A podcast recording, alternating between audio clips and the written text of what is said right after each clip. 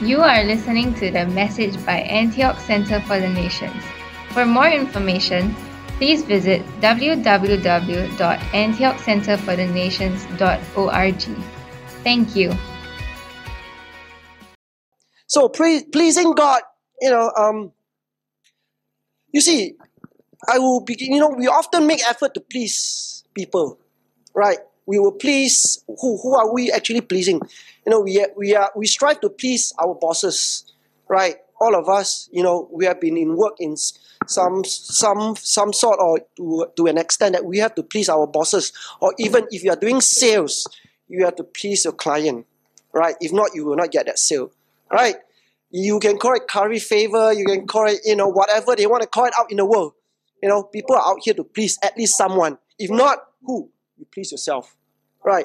We even please, we have to please please our peers as well. Why? Because even right now, um, as I as I look at my nephew and my niece as they grow up, you know, from toddlers to adolescents to even now teenagers, they are becoming more self-conscious. Right? When you are self, you're, when you are more self-aware, you want to be accepted within a circle of friends. That is where you will begin to please your friends as well. How? You know, whatever they do, you want to follow. They look cool, you want to look cool. They, the, they, they, they dress in a way that it looks weird, but you don't care. You know, it looks cool to you. You want to be part of the group, you look and you dress weird as well. Okay, so you see, we just want to be acceptable within our society or within our circle of friends or whoever that we come in contact with, right? And especially as Asians, you know, we are taught to be filial. We have to please our parents as well, no matter how old we are. You know, even right now, okay, for me, yeah, I know my parents are not watching. okay, so so but even they are watching, I'm you know, I will say this as well. So, you know, even right now, me, you know, a 40 plus year old man, to my mom, I'm still a little boy. Somehow, you know, we don't grow up in our parents' eyes, you know. No matter how old we have grown up, we are still little kids in our parents' eyes, you know. I'm speaking on the context of you know, being an Asian, right?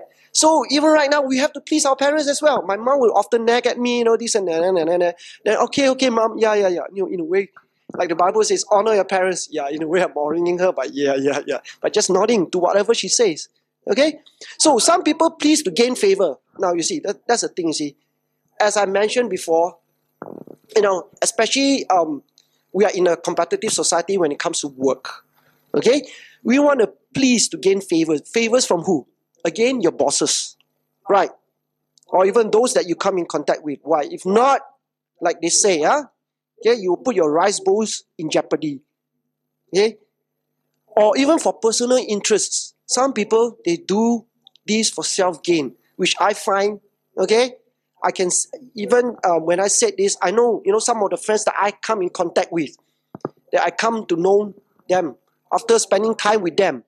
Okay, they are not just merely out there to gain your fan, friendship, or they are not just merely there, you know, to be friendly. They are there for some, you know, motives. Whatever the motive is, I don't care. You, you get what I mean?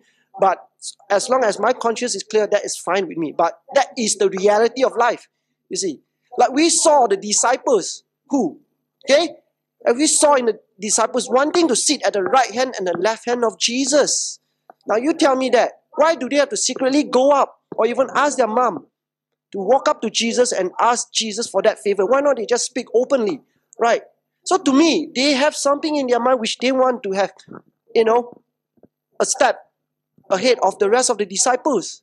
So, whichever the case may be, you know, in this age and time, it has become, I would say, a narcissist society. Why? As we, as a society grows, okay, somehow I feel we individually we have not grown. In fact, we have even grown more self inwardly. We are beginning more self-conscious. We are looking at ourselves. We have to, you know, be aware of how we are before people. That is where we will start wanting to please others. So I be, so I believe that this revelation I got from my dream, which God has given me, okay, this title itself is asking, you know, God is asking us, as I was saying, when I woke up Monday morning, I asked Lord, Lord, what do you mean by pleasing you or pleasing God? So he asked me this question, you know, who are who are you? Me. Okay, I, I asked him that question, so he asked me back a question. God likes to do that. He never gives you a direct answer. Usually, when He gives you another question, is to help you to, you know, to, to help to help you to look for more answers yourself. So, who are we striving to please at the end? God asked me this way: Who are you striving to please? Is it yourself? Okay, your friends. So when He asked me that question, it got me, you know, thinking, thinking hard. Are we pleasing God alone? Okay, when we seek Him, when we go after God, are we pleasing Him alone or do we have some ulterior motive behind? Okay, I know the Bible says, you know, covered the spiritual gift. Yes, that one is outright clear and obvious. You know, when we want a spiritual gift, we ask, we pray. We even ask, you know, um, anointed um, ministers or even our pastors to pray for us. That clear cut, I can understand. But why do we please, for instance, why do we please our pastors? Do we have something behind, some ulterior motive? You get what I mean? So that was what set me thinking, you see. And God wants us to honestly sit down and think about that. So, are we pleasing God alone, or be through man, or through direct worship? When we come here to worship, for instance, let's say in a big mega church, okay, you look at the worship team, it's like, wow, you know, this looks like a big concert somewhere. You know, you know I mean? Sometimes you feel, you know, the presence of God, but sometimes you don't. To be honest, it's just a showmanship. So who are they trying to please?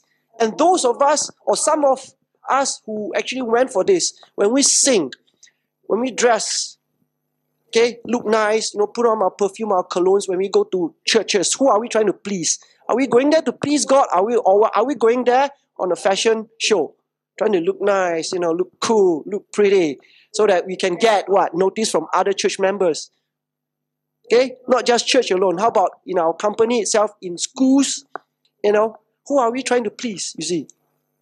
So, Paul spent, you know, most of his time in his ministry pleasing not himself, pleasing God. In fact, even before he was called into ministry, as he was a fa- the uh, Pharaoh of Pharaohs, he was actually trying to please God, you know, by persecuting right, the Christians, but in the wrong way.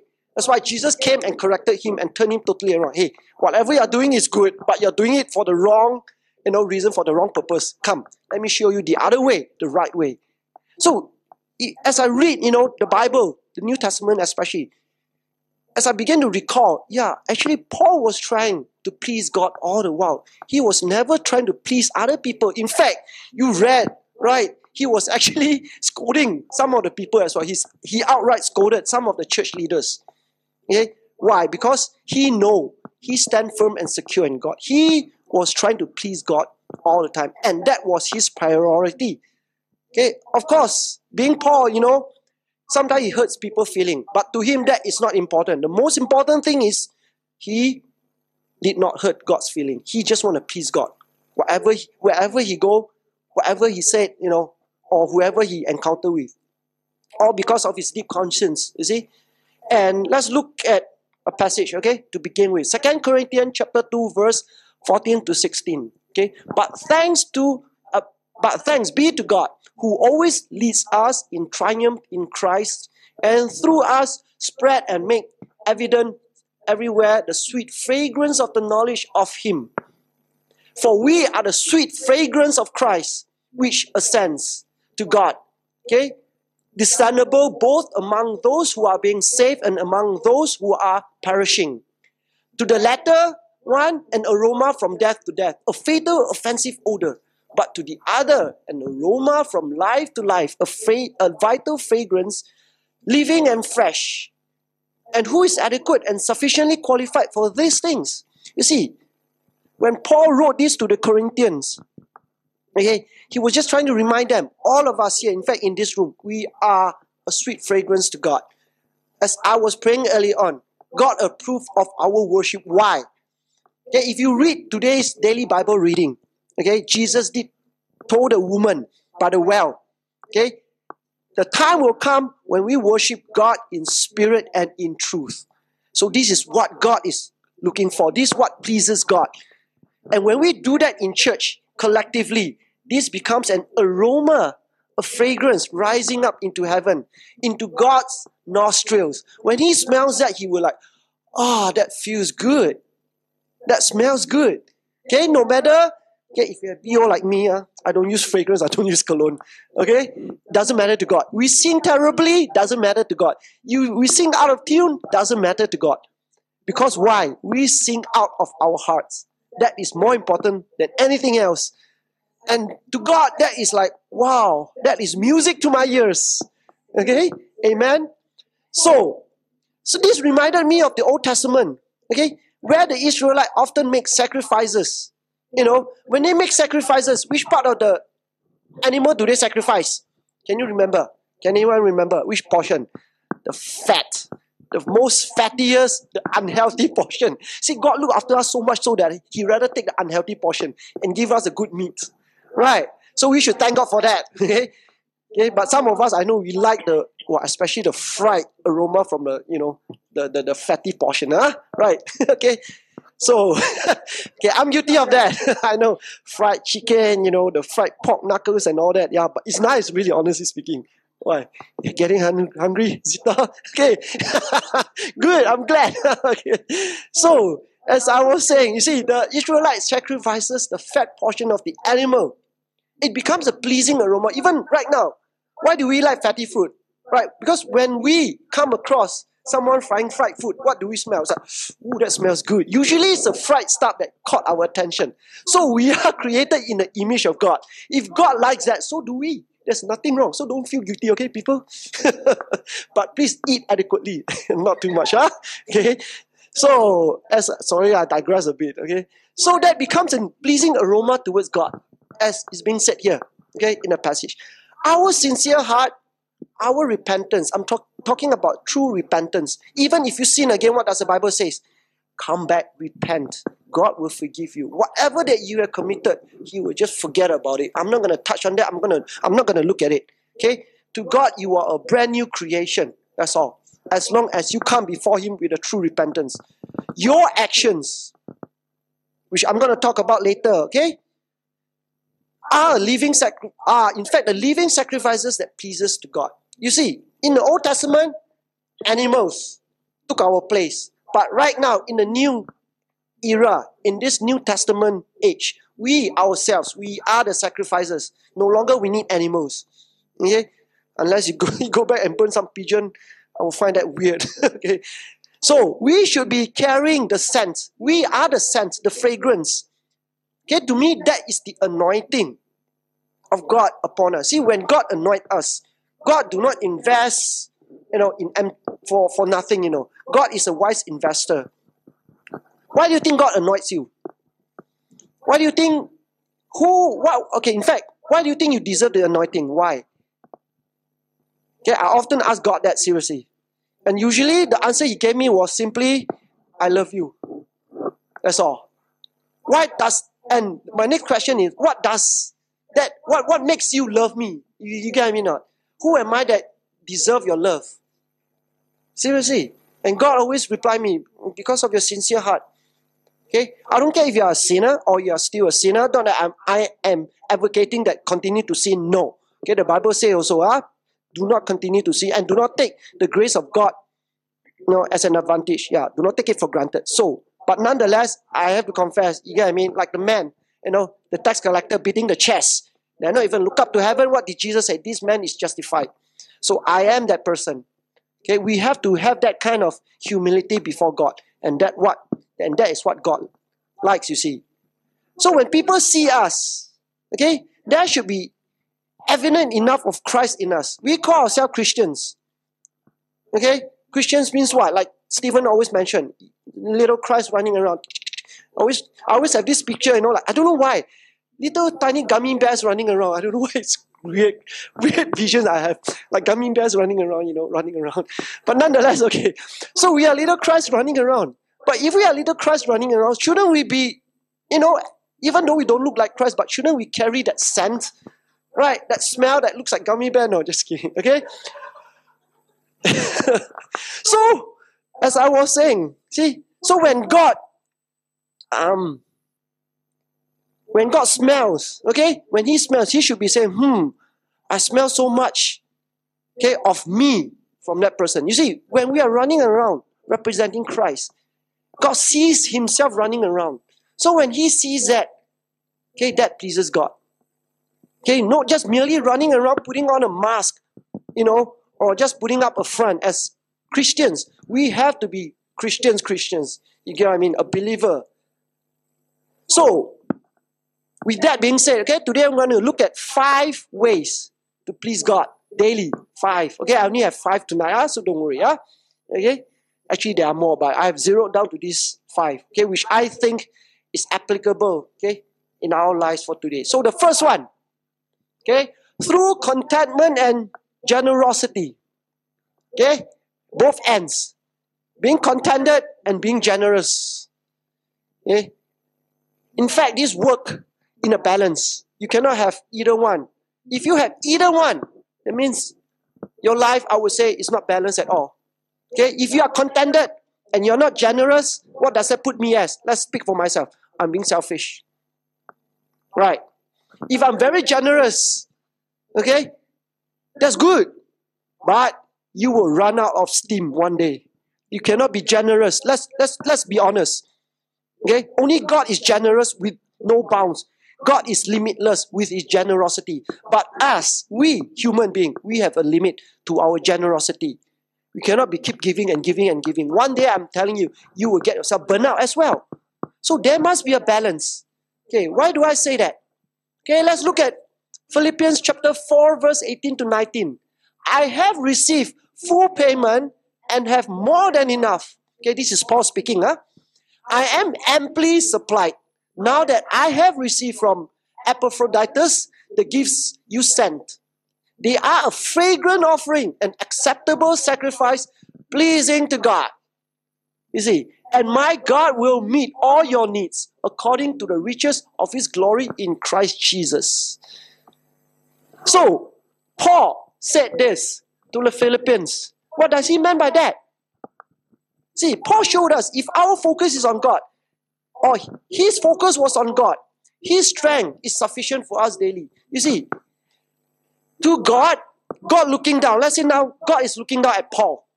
Okay? When he received offerings, okay, be it monetary or be it, you know, um, gifts or food that support his ministry, God sees that and God likes that. Why? Because God, to God, you are actually giving to God, not to Paul. Paul, as I was mentioning before, Paul is like a little Christ running around. Okay, little gummy bears running around. Okay?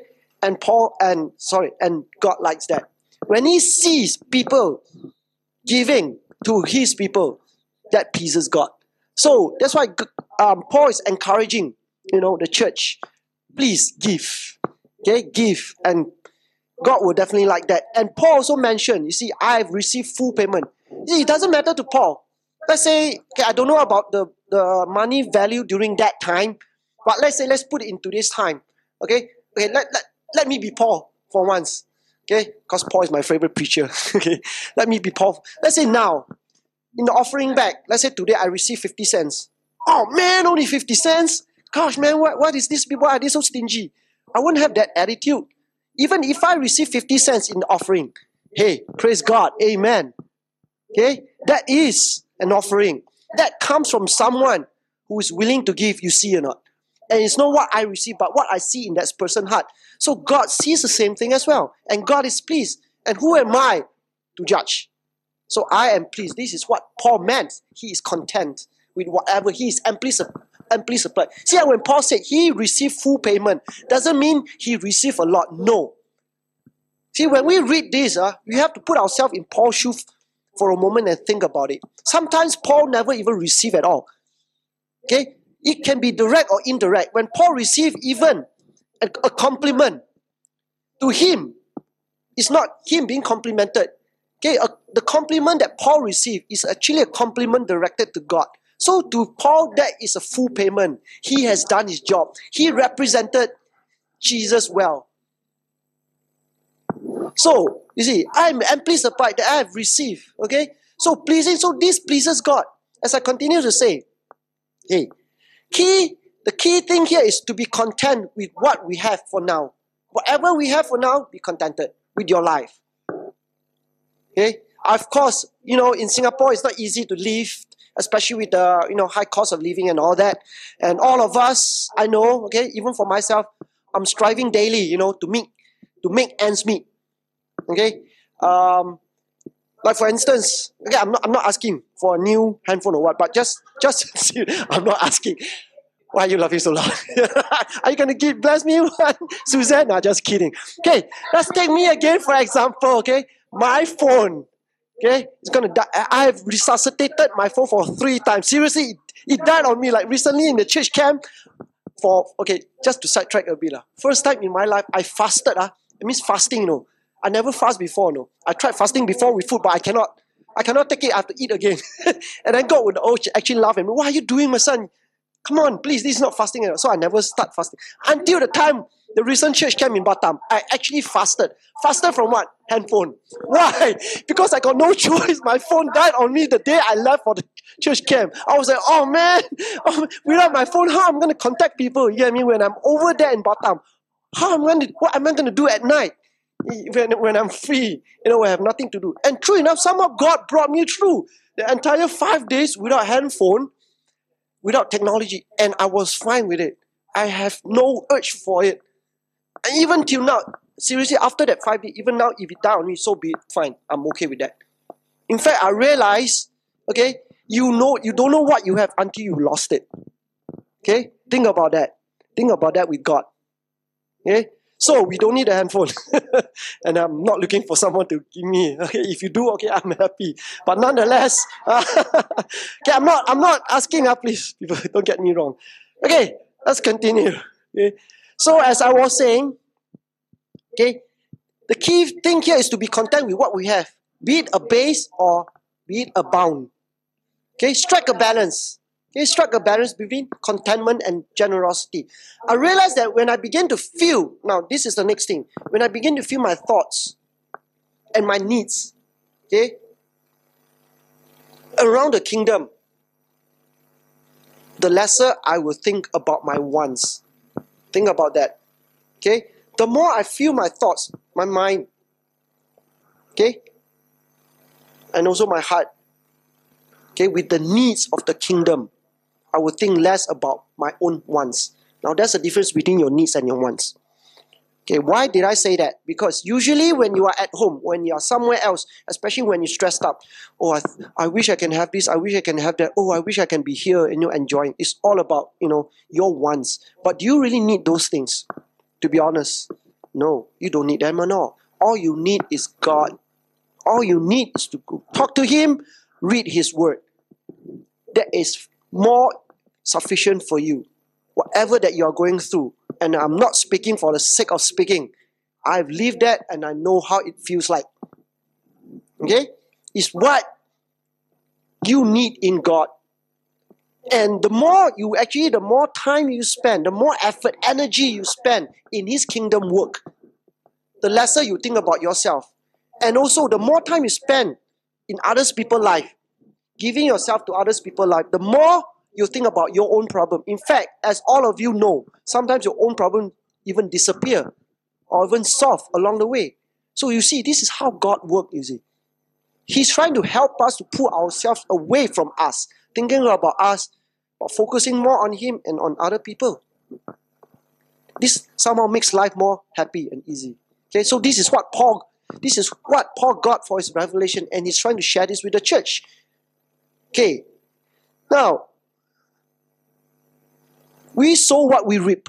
Okay, the more we sow, that means being generous, the more we will reap or receive. So I'm again in the Bible.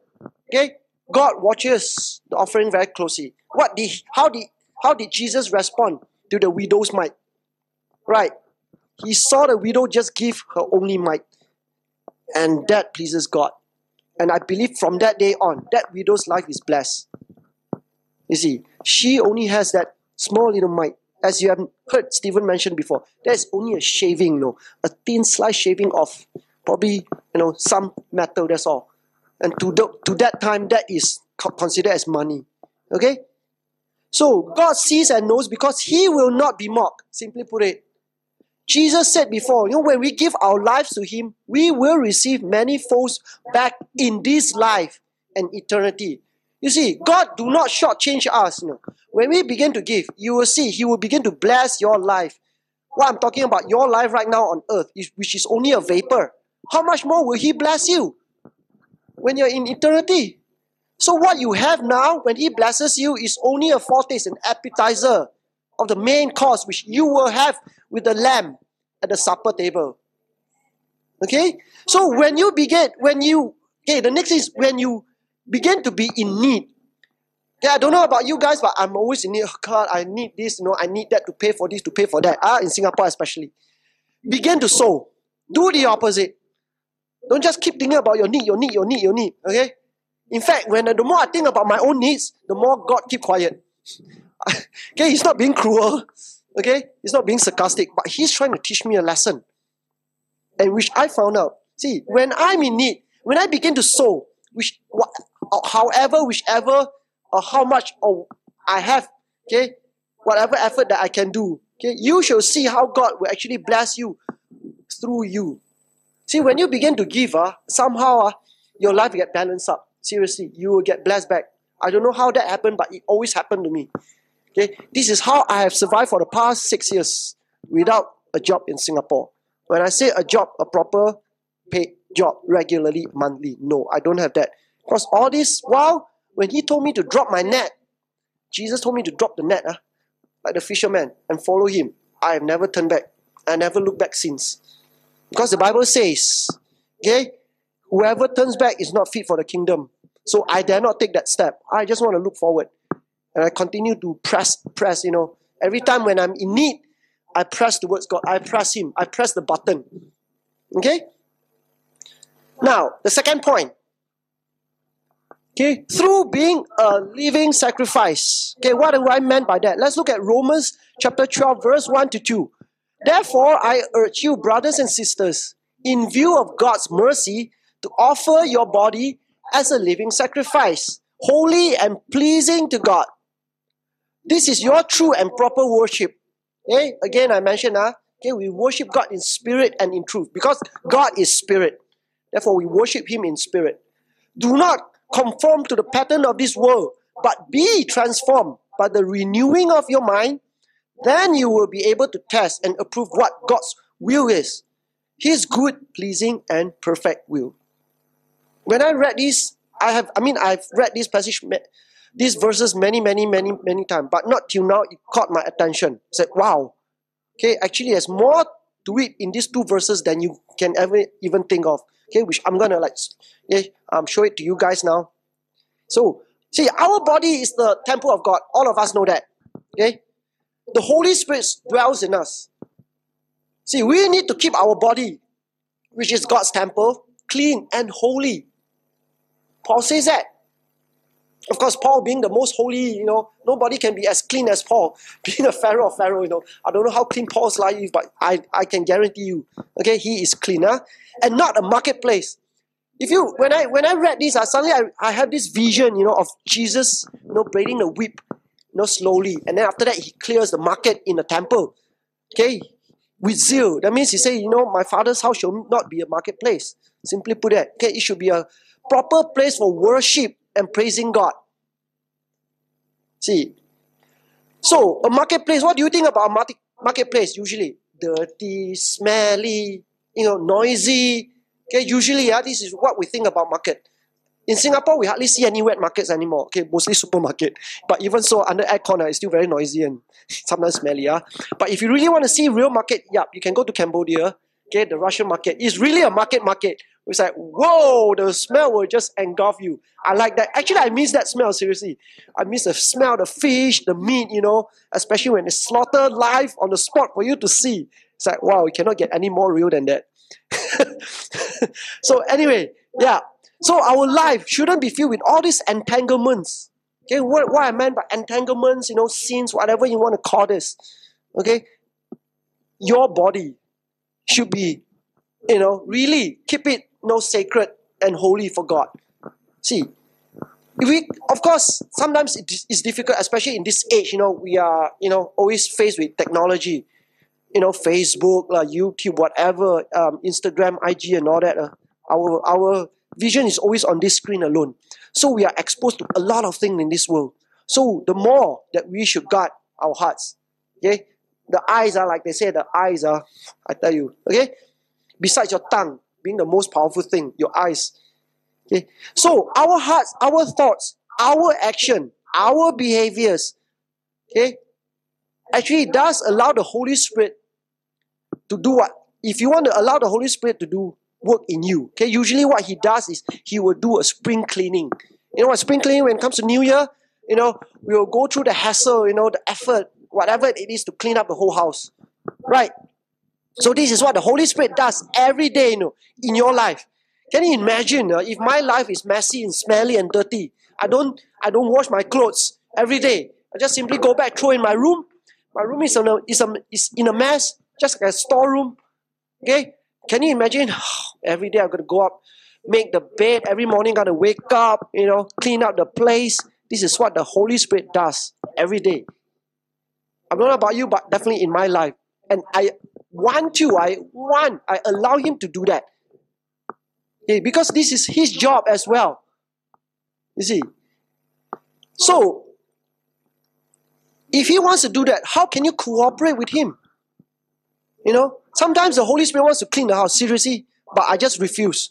I'm just being lazy. I always tell Him, ah, tomorrow can we do that? He keep insisting, no, now, now. Tomorrow, you know, he will just keep, no, gently, nicely, just keep prompting, no, I want to clean now, now. okay, eventually I give in. And one one interesting thing is, uh, I don't know about you guys, but I'm just going to share with you. Okay, how, um, for me personally, how do I know the Holy Spirit dwells with me or in me? Okay, because of His influence in my life spiritually, that also translate into my physical life as well. How? Why do I say that? Okay, for example, I cannot stand. Uh, okay, some people call me OCD. You know what's OCD, right? Obsessive compulsive disorder. I'm like that right now because I cannot stand. Like now, you see that table just for instance. It's, to me, it's very messy. I cannot take it anymore. Okay, the MacBook has been shifted. I don't like that. Okay, I'm not saying it's a bad thing, you know. You see, the projector initially wasn't that straight, straight. It was a bit crooked. No, the words I cannot take it. It's like, ugh, it aches me. You see, this is the work of the Holy Spirit in my life. Okay, I'm not blaming him, but I'm saying that this is a good thing because his influence, what I'm saying is, his influence in your life spiritually will also cause a physical transformation. You just cannot stand untidiness. And I know Stephen attests to that because I ever heard he say that before also. And I use that as a gauge for myself to know that the Holy Spirit actually dwells in me constantly. Because till this day, I cannot stand untidiness. I cannot stand dirtiness. Like for instance, you see this carpet is already crooked. Okay, that one I can't help it because of the wiring. You see this bunch of wires here. I, I, okay, Stephen, don't blame me. I'm just using this as an example. Look at the messiness of these wires here. I cannot stand. To me, this is like fried bihun. Okay, I'm using colloquial language. This is fried bihun. I cannot stand. I cannot tahan. I need to clear these wires up. If not, ooh, it irks me. Uh. Seriously. So you see, this is what the Holy Spirit can do to your life to that extent. And I'm glad. Okay, I'm glad that He does that. So Jesus will do that in your life if you allow Him. Okay? So now, the verse, if you look at verse 2, huh? Yeah, if you look at verse 2, okay, pay close attention. Okay, we'll we'll move on from here. So the steps, uh, okay, can we have the next? Yeah. Okay, so the steps to being a living sacrifice. You see, Paul already shown you in verse 2 by how. Do not conform to this world. Okay? Make sure this temple is holy and consecrated. That means separated from the world. Okay? Jesus say, okay, we are from the world. Okay, but we are not of this world. Remember that. Okay? You are set apart. So therefore, okay, consciously tell yourself, be apart. Sometimes, yeah, I have to ask for forgiveness, meaning to say that, you know, sometimes when my friend gossip, happily I also join in the gossip. But after a while, I realize that, oh man, I'm gossiping. Oh, that is not good. So I just simply stop and walk away. Okay? I know it's not easy, but consciously, we have to choose to do that. Now, second thing, renew your mind. This mind, ah, the Bible says it's an enemy of God. That's why Paul saw that. That's why he say, come on, guys, your mind, your mind. Okay? This thing up there, it's not your brain, huh? It's what is in that brain that is thinking, your thoughts. So it has to be a daily transformation. as I mentioned before, the information that we receive every day. Okay, when we talk to people, we read about news, we read about that, we study, we get a lot of information, good knowledge, wisdom. But it's all from this world. Okay, so we have to do a bit of filtering, a bit of careful, okay, when we come to that. And third, test God's will. I said, wow, eh, wait a minute. We can test God's will. Ah. You get what I mean? Not? Actually, you know, we keep asking for, you know, the will of the Father in our lives. Right not? But do you know that Paul asks us to test God's will? Who are we to test to test, you know, the will of the Father for our life? But no, this is written. You see, okay? Why did Paul say that? Interesting, right? It never caught my attention until now. So this is what I got out from God. Okay, this is what He showed me. You see, we all know God do not force. He is very gentle. Okay, for instance, Joe. Now this is a platter of you know um fresh um peeled prawns, fresh. Uh, okay, like sashimi style. Okay, you want it? You want to have it, or do you think it's too raw for you to eat? See, this is how God is. He never force. Hey, Joe, come. I got some freshly peeled prawns. Ah, Okay, not even cooked at all. Come, have it, have it. Trust me, it's good. Have it. He won't force it. So therefore, when he gives his will to you, he wants you to look at it. Hmm, think about it. Right. He simply said, "Come." The Bible also the Bible also said, "Come, let us reason together." Right. So this is what he meant. He gives you that will. He wants you to test it out. Does it work for you or not? Okay. Now, good. So it works for you. Right. Next thing, approve God's will. So what did what does Paul mean by that? That means you acknowledges his will for your life. When you test it, it works for you. Hey, I like this life. Why? Because, okay, finally, when you leave it out, his will is always good, pleasing, and perfect. Okay, my will, our will is always imperfect. Sometimes even pieces not pleasing. I understand. You understand what I mean? Even pieces me off, right? And most of my most of the, time, my plan, my own will is not even good at all, right? So, but His will is always good, pleasing, and perfect. That's why God says, test it out. Once you have tested it out, you liked it, you like the taste, right? Okay, then approve it, and it's yours. Okay, so this is how God wants us to be in His will, not just simply just accept it because we have to no choice, you know. But He reasons with us, huh? Okay, the third point. Through love in action. Earlier on, we sang about love, you know, God's love. Okay, a lot. And that comes to my third point. Huh? Through love in action. See, in Romans chapter 14, verse 17 to 19, for the kingdom of God is not a matter of eating and drinking. No, this is Paul on the on the context of him speaking about you know what what are the things that you can eat or what are the things that you eat in front of believers and non-believers that you do not stumble them. But this is what caught my attention, these two verses, okay? For the kingdom of God is not a matter of eating and drinking, but of righteousness, peace, and joy in the Holy Spirit. Because anyone who serves Christ in this way is pleasing to God and receives human approval. Wow, we, I didn't know that. I thought I just please God alone is enough. I didn't know I need to what? Have your approval. You know what I mean? I didn't know I need Matthew's approval, you know. okay? If Matthew don't approve, oh, oh no, that's it. I know God is not pleased with me already. See, this is important, okay? so let us therefore okay, make every effort to do what leads to peace and mutual edification. Okay, this is Paul again speaking in the context to the church. Okay, to the to the churches in, in Rome itself with regards to the eating. Okay, don't stumble. So what Paul is trying to say here, do not be a stumbling block to other believers, especially new believers, or especially some other believers who actually visited us. You know, they may have a different, you know, way of worship, perhaps, you know, or different way to receiving the message itself. So, how we approach another person we do not know how the person actually thinks or behaves. So we have to be careful in that sense. Okay? And be conscious and be sensitive. Be tactful. Okay? And of course, do not judge. We as human beings, I know, you know, we like to jump to conclusion very fast. Okay? So serve Christ. Okay, what do we what do we what does Paul mean meant by serve Christ? in this way pleasing to God and receive humans' approval. So this is what I got out of it. Serving Christ means serving man. When we serve each other, we are actually serving Christ. Okay? Why I say that later, I have another passage to justify that. So, as Jesus has shown, he, Jesus himself, you know, as a prototype of man, what did he do? He became a servant. Remember, uh, the night before, he was betrayed, right? After supper, what did he do? Strip himself, Why not? Just covering his leon, uh, becoming a bond servant. Okay, serving, washing the feet of the disciple. See, he was trying to show the disciple, I am serving you.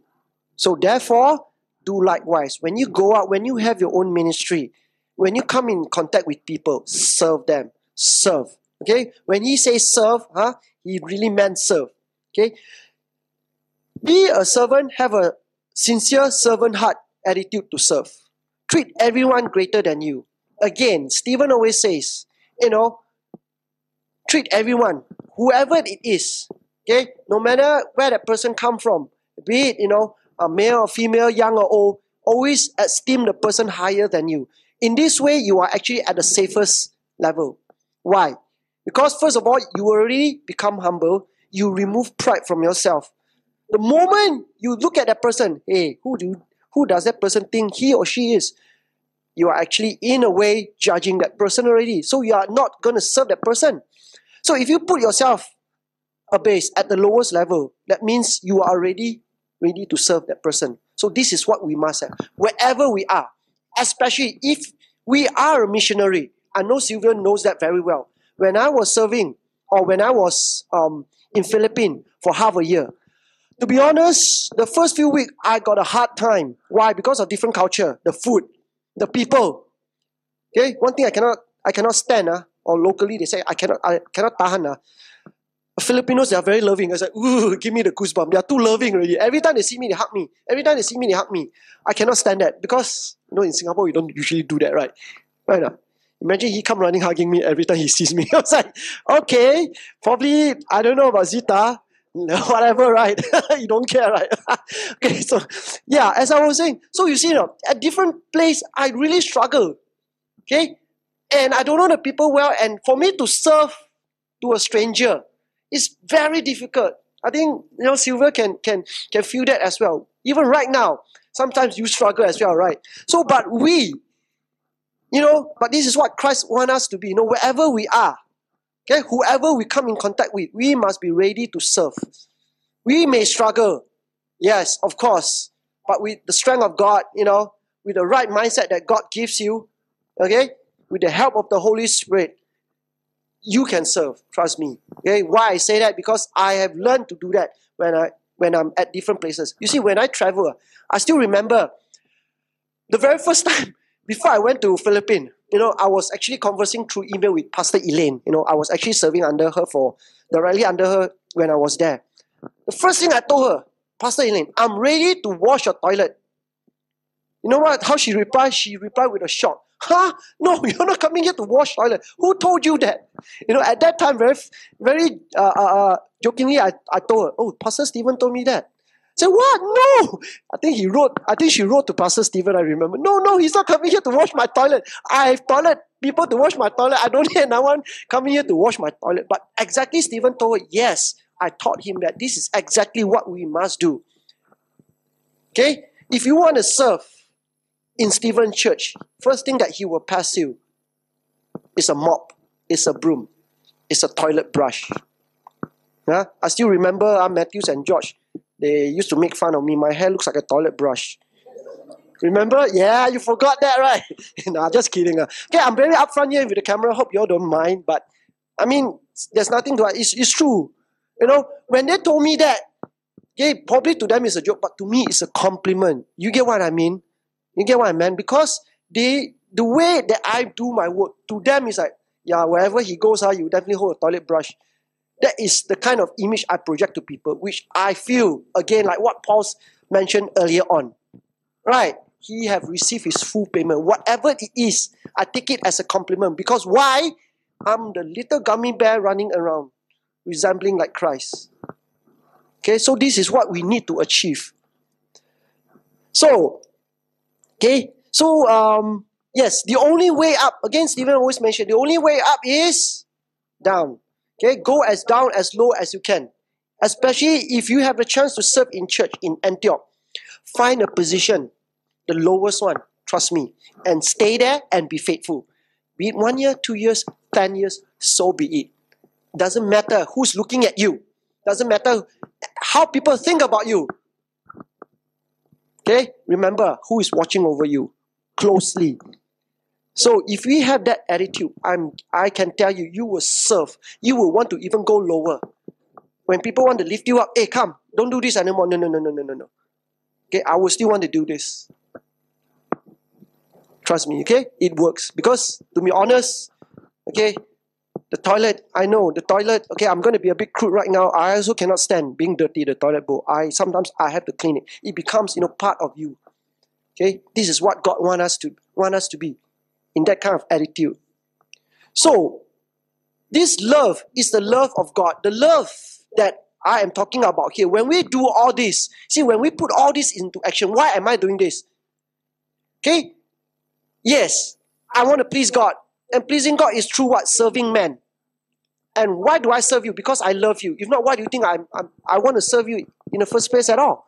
Because I love you. That's why I want to serve you. I want to make sure when you go to that toilet bowl, you are happy with that toilet bowl. You see I'm coming from? So this is what I meant by putting your love in action. Okay. You like again, Stephen also mentioned, you tell me you love God. Show me.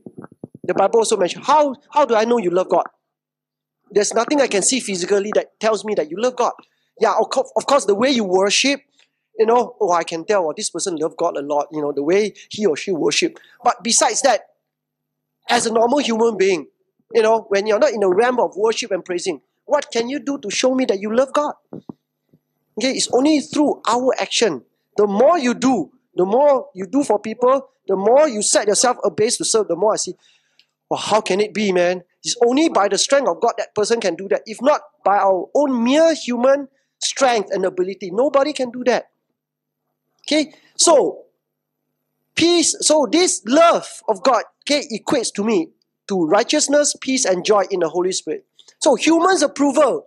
You see, what do we? What does Paul mean by that? Our testimony through our action, okay, will give God the glory.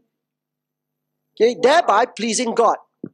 You see, your action, God is looking at your action, whatever you are doing, even the smallest things, right? Serving in the children ministry, or at least helping out, okay, behind preparing the food and all that. Okay, so that later everyone can enjoy the, the fellowship and the food. All these are a way of serving God. George sitting down there, huh? okay, attentively listen to the message and taking down, okay, at what time, okay, is the slide coming on? Because to him, this is important. To him, every second, the precision counts, the sound and the image must match. All these are important because this is important to God. That is the reason why He is doing this tirelessly every week. Okay? So, we heard, uh, especially those um, who are in, in Christ for the longest. I think all of you heard this before, right? WWJD. You know, we used to have a bracelet or anklet. What does WWJD means? What would Jesus do? I kind of like that tag, you know. What would Jesus do? You remember that, right, Zita?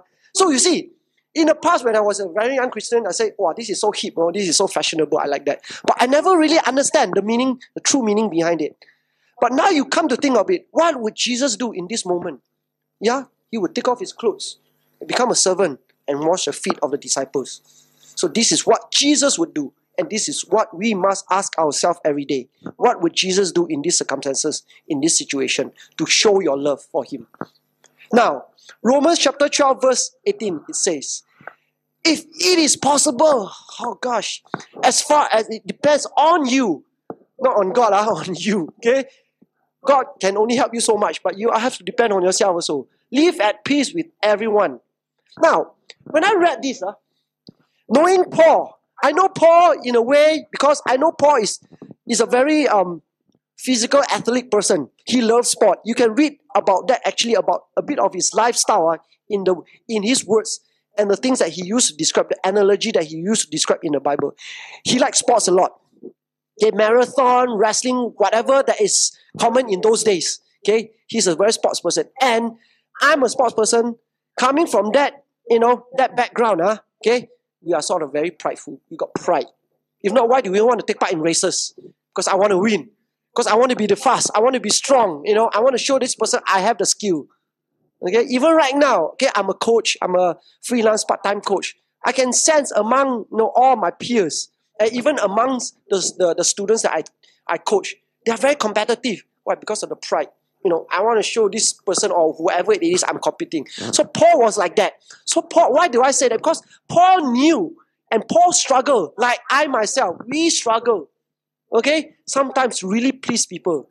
And mentioned before as before, to really be a base and to serve uh, is not easy. Especially if we have pride in us. Okay? It's not easy. Trust me, every one of us in this room, we have a certain level of pride.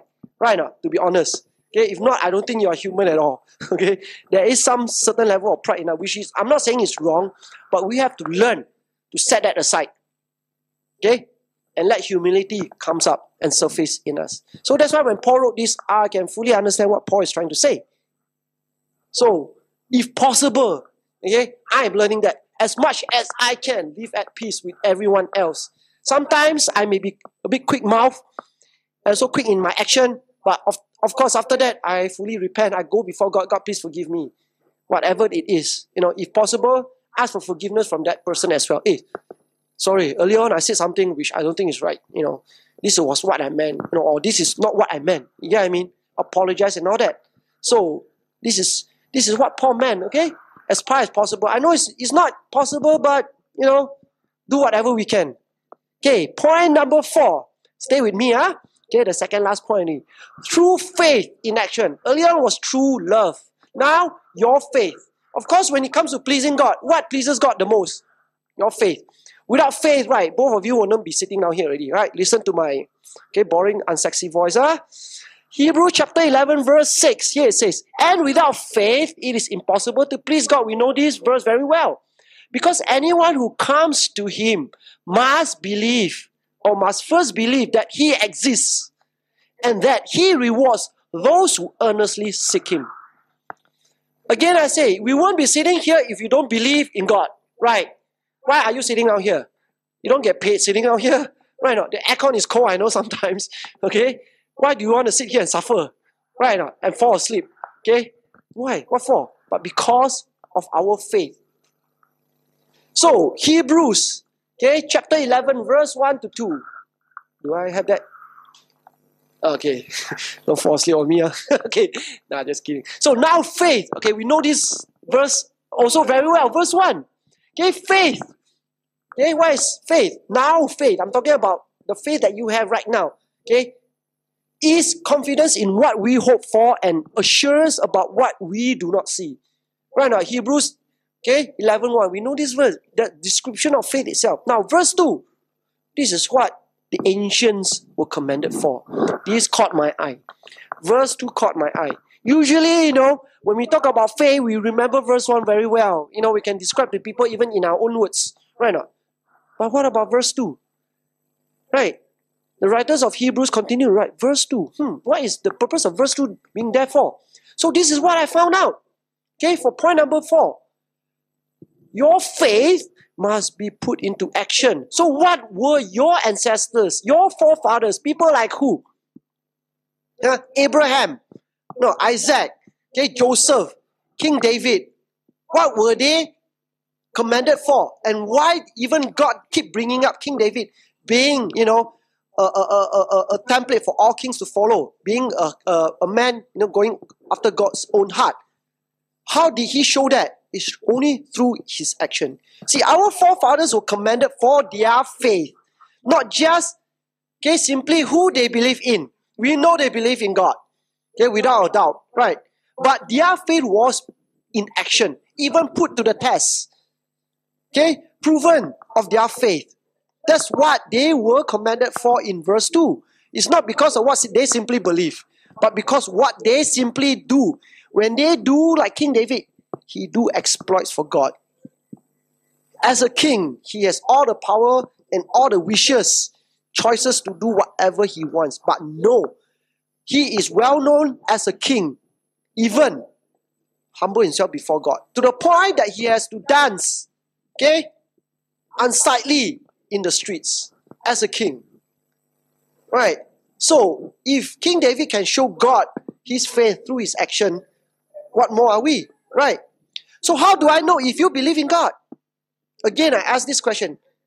It's only through your action that I can see. Right? Again, for instance, Joe tell me, oh yeah, I believe in God. Yeah, but how, how, how do I know? I look at you, there's nothing written all of you. I believe, I, I don't see God writing his name on your forehead. You get what I mean? Not now. Okay? So, how do I know that? It's only through what you do that I can see. Okay, as a proof. So, the more you do for God, okay, not just in good times, huh, when you are happy or when you are rich, when you are blessed, then you do things for God, but also in the worst scenario, in the worst case, in your bad time. Especially in your bad time. When you, in your bad time, as I mentioned before, okay, the more you forget about your own needs, the more you care about other people's needs. That is where I can see, wow, how this person do it. Ah. It's not just merely by his own effort and strength. You get what I mean? It must be through some, you know, supernatural strength that is pushes him on. So that actually attests to me that wow, you know, a higher power or higher being, as you know, being a believer, so definitely God is, you know, sustaining this person. So you see, in that way, is something that he can show me. Okay, that God actually is pleased with him. And also he's showing me through his faith for God. So the more I see, okay, you do things for God, the more faith I can see in you. Uh just to sidetrack, some you know, sometimes um like um okay, from my own experience, uh, like recently uh Tanjong Pinang we went to um Matthews, you know, myself and Valerie, we went to support Stephen over there in that sense uh, for his ministry. So while he was preaching at night, um, I, I did mention with, to Matthews and Susan before because they did ask me, how do you see faith, especially you know when people are worshiping and you know praising God? How I saw it even that night, um, I did demonstrated was I go to those specific people who actually demonstrated faith. And how do I see it? I see a beam of white light coming up from there. How do I see it? It's when I see that person, I see tears, I see emotions. Ah, that shows me that person is showing his or her faith at that point in time by his or her true, sincere worship, by the outward action. That is how I know. If you just simply stand down there, praise, worship, yeah, how do I know your faith? You, you, know I'm talking about? Okay, it's, it's somewhat like a direct link. How do I know Matthew is listening to me right now? I wouldn't know unless he look at me intently and listening not just merely hearing. That is how I know. But if he start to lean back and start to, then I know he's not listening to me at all. So this is how we see, you see, from the outward appearance. So this is how I see faith in people during praise and worship. And that what actually pulls me. And that is what how the Holy Spirit direct me to that person. Go, lay hand on that person. Go, touch that person. To the point that the Holy Spirit will tell me, you know, put your left hand or your right hand on the person's forehead right now. That specific, you know. This is how I operate, and this is how I dare to go in. If not, I wouldn't do it at all. And true enough, you see how the Holy Spirit works. Okay? So, likewise, you know, our faith through our action is the only proof to God and to other people okay, that we have faith in Him. So, how we convince others of our faith is through what we do for each other. Okay? As I was saying, let's look at Matthew's uh, Matthew chapter 25, verse 35 to 36. Okay, for I was hungry and you gave me something to eat. I was thirsty and you gave me something to drink. I was a stranger and you invited me in. I indeed clothed and it's excuse me, sorry. Yeah, I needed clothes and you clothed me. I was sick and you looked after me. I was in prison and you came to visit me. Action. Okay? These are the words of Jesus action, action, action. It's only through your action that Jesus can see, oh, okay, so you love me. Why? Because you helped me when I was in need. I help you when you are in need. Okay? So this is how it works. Huh? There's no other way around. There's no shortcut. Okay. And Let's look at Romans chapter 10, verse 17 here. Okay, it also says here, consequently, faith comes from hearing the message. And the message is heard through the word about Christ. So, why do I put this up? Very simply, how do people hear? I know it's a very, sorry? Through your testimony. Testimony is by what? Us opening our mouth, action. By us making, taking that steps to go and tell a person. Be it in Singapore or in other country as a missionary. We have a job to do. That is to preach the good news, the gospel. And that requires your sacrifice, your action. God sees that in you. We keep asking God, God, God, show me your will, show me your will for my life. If you don't take the first step, how do you expect God to show you the second step? God requires you to take the first step. You see where I'm coming from? Okay? We can pray all day, all night until we show God something to prove that you actually want something from Him. Then He will show you the second step. I'm speaking from my experience as well as a missionary before. Okay? Because when you pray, God will definitely, I can guarantee you, God will definitely give you something in your heart. Be it a nation, certain group of people, or an image that you saw, a dream. That is something definitely from God because you ask from it. Whatever you ask for His kingdom, I can guarantee you, God, without delay, He will show you. But that requires, again, your faith to be put into action by taking the first step so that He can show you step two. No point he show you step two. Because sometimes when he show you step two, you don't even understand at all. Because you are not there to comprehend it. So you have to be at that point in time before he shows you and you understand. Okay? So, see, you know, how do people hear? By our action of speaking again, uh, bringing the good news, good news across to other people. Confession, again. Okay, I'm, I'm talking about the confession of the gospel. Okay, it's an action verbally. Right. I can, for instance, uh, I come to Elaine. Uh, okay, I come to Elaine. Say, I want, to, I, want, I want Elaine to believe in Jesus. Okay, if I look at her, she look at me. How am I going to convince her without speaking to her? Then she will probably ask me, what do you want? Why you look so creepy? Why are you staring at me? You get what I mean? So I have to open my mouth and talk to her. Hey, Elaine, you know, uh, how are you today? So how are you feeling? You know, uh, if she's if she trusts me when she begins to pour her life towards me and I will slowly direct her towards Christ. This is how we put our faith into action. Right? So James chapter 2, verse 14. Uh, later we jump to jump uh, to verses 18 and 19. Okay, together here. So what good is it, my brothers and sisters, if someone claims to have faith but has no deeds?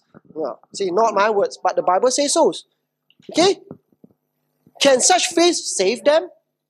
Interesting, right? And then moves on, move, move on to verse 18 here. But someone will say, okay, show me your faith and deed, and I will show you my faith by my deeds. See, even your faith has to be shown with your deeds, your action. You believe that there is one God. of course. Good. Even the demons believe that. Right. And shudder. Why? Because it's a fact. Recently, I put in my Facebook post, right? It's a fact. God is God. There is no maybe in between. There's only black and white, heaven and hell. Very clear cut, right? There's only God. Whether you believe it or not, up to you. But the fact is, God is God. There is one God only. You see, even the, the demons know that, of course. They call me El Elyon. Okay? The Most High. Right not? So you tell me you believe that, yeah, yeah, of course I believe you. But how can you convince me? Right? It's only through your action, your love for me, that I know, wow, this person is different.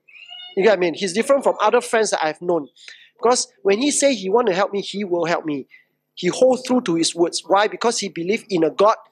According to him, he must be accountable for what he says. Wow, that is different. You get what I mean? Yes, you want to come to the front.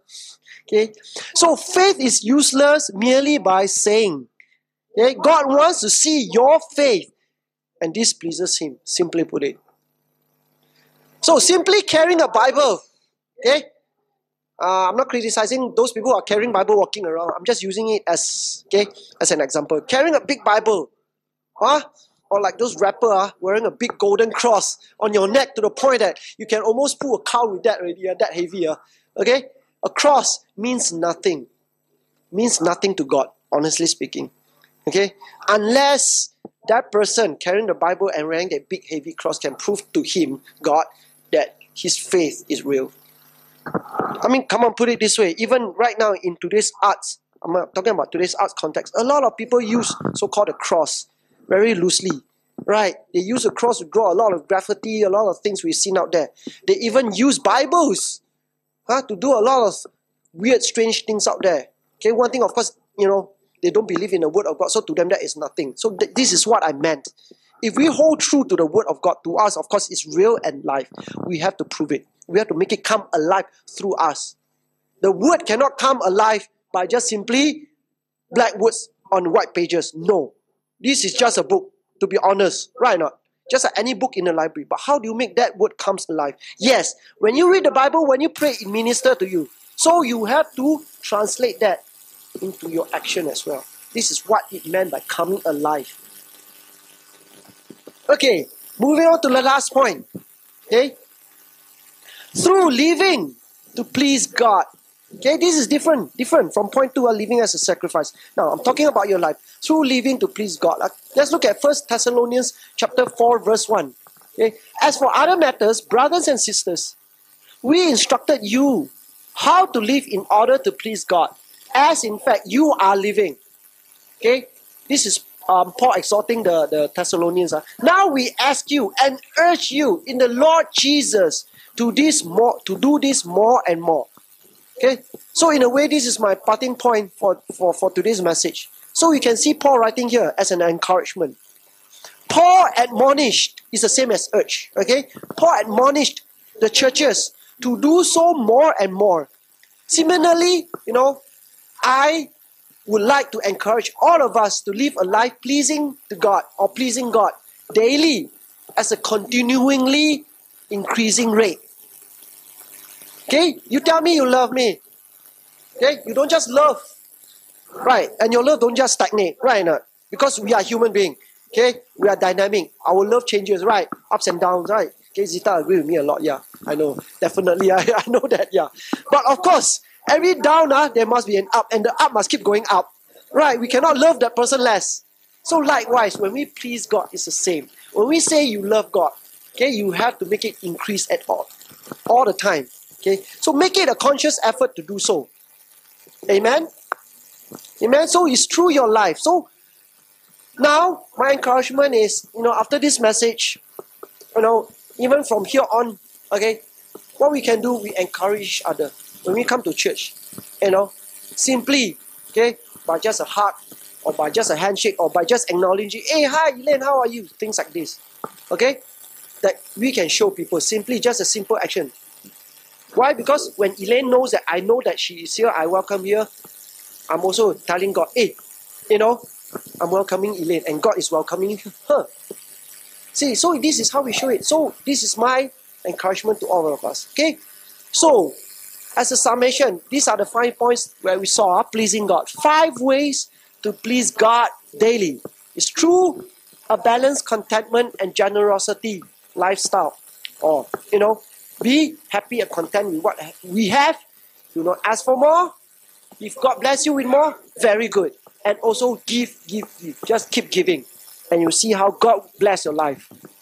Second, through being a living sacrifice. Okay? Uh, I, suddenly I remember what Stephen says also. We, as being a living sacrifice on the altar, we often run away because we are living. Right? We won't stay put. Not like a dead sacrifice. So, that being said, okay, we have to put in effort also daily to wash ourselves daily with the Word of God, to keep ourselves consecrated as a temple, holy and consecrated oh, for by the Holy Spirit and also for the Holy Spirit. And through love, okay, I will combine that with point number four. Through your love and your faith, putting them into action. It's only through that that I can see that you love God. Because the Bible says, okay, when you love man, you love God. Simple. Jesus demonstrated that when he was on earth okay, extensively to his disciple, hoping that his disciple get what he meant. Okay? And last but not least, okay, as a summation, true living to please God. more and more each day. We must strive to do that. Okay, remember, at the end of the day, God will ask you again, who are you trying to please? Okay, for instance, huh? you have a job. You go and please your boss. Why are you pleasing your boss? Okay, now this, I'm again speaking from my own experience, okay? When I go to work, I please my boss. Often I said, now why am I pleasing him? Because what did the Bible say? God will put authorities in our life, not just simply to test us, but also to see how we serve. If we can serve man, we, we are actually serving God already. So this is how we know. Okay? Amen? Amen. Okay.